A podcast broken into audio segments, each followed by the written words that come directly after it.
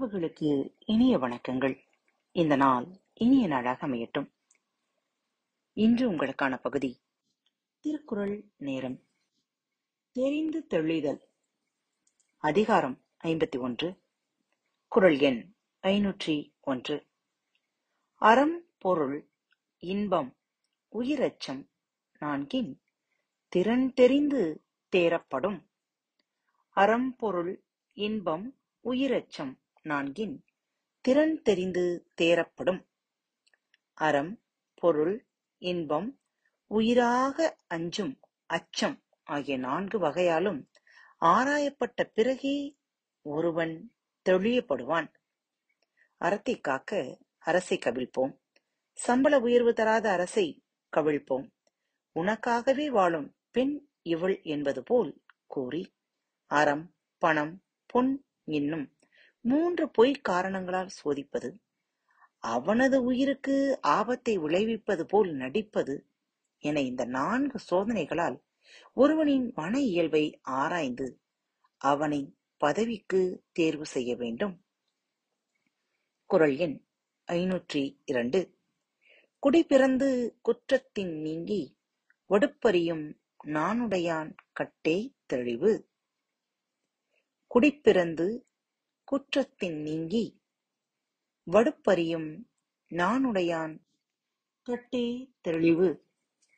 நல்ல குடியில் பிறந்து குற்றங்களிலிருந்து நீங்கி பழியா செயல்களை செய்ய அஞ்சுகிற நாணம் உடையவனே நம்பி தெளிய வேண்டும்.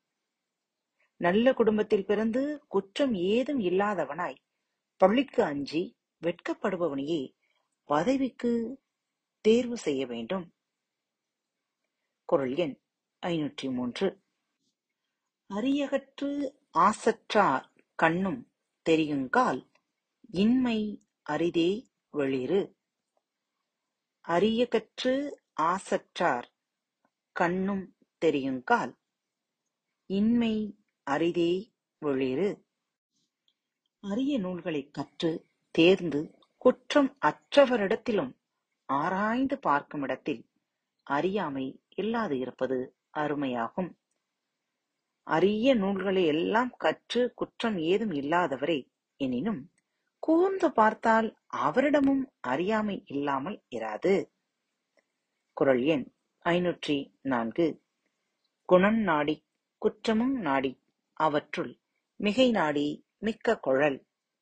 குணம் நாடி குற்றம் நாடி அவற்றுள் மிகை நாடி மிக்க குழல்.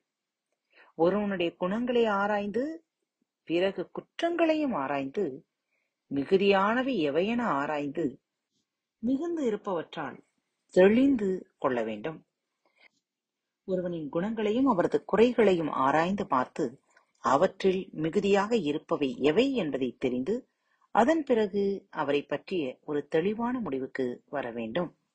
குரல் எண் ஐநூற்றி ஐந்து. பெருமைக்கும் ஏனை சிறுமைக்கும் தத்தங் கருமமே கட்டளைக்கல். பெருமைக்கும் ஏனை சிறுமைக்கும் தத்தங் கருமமே கட்டளைக்கல்.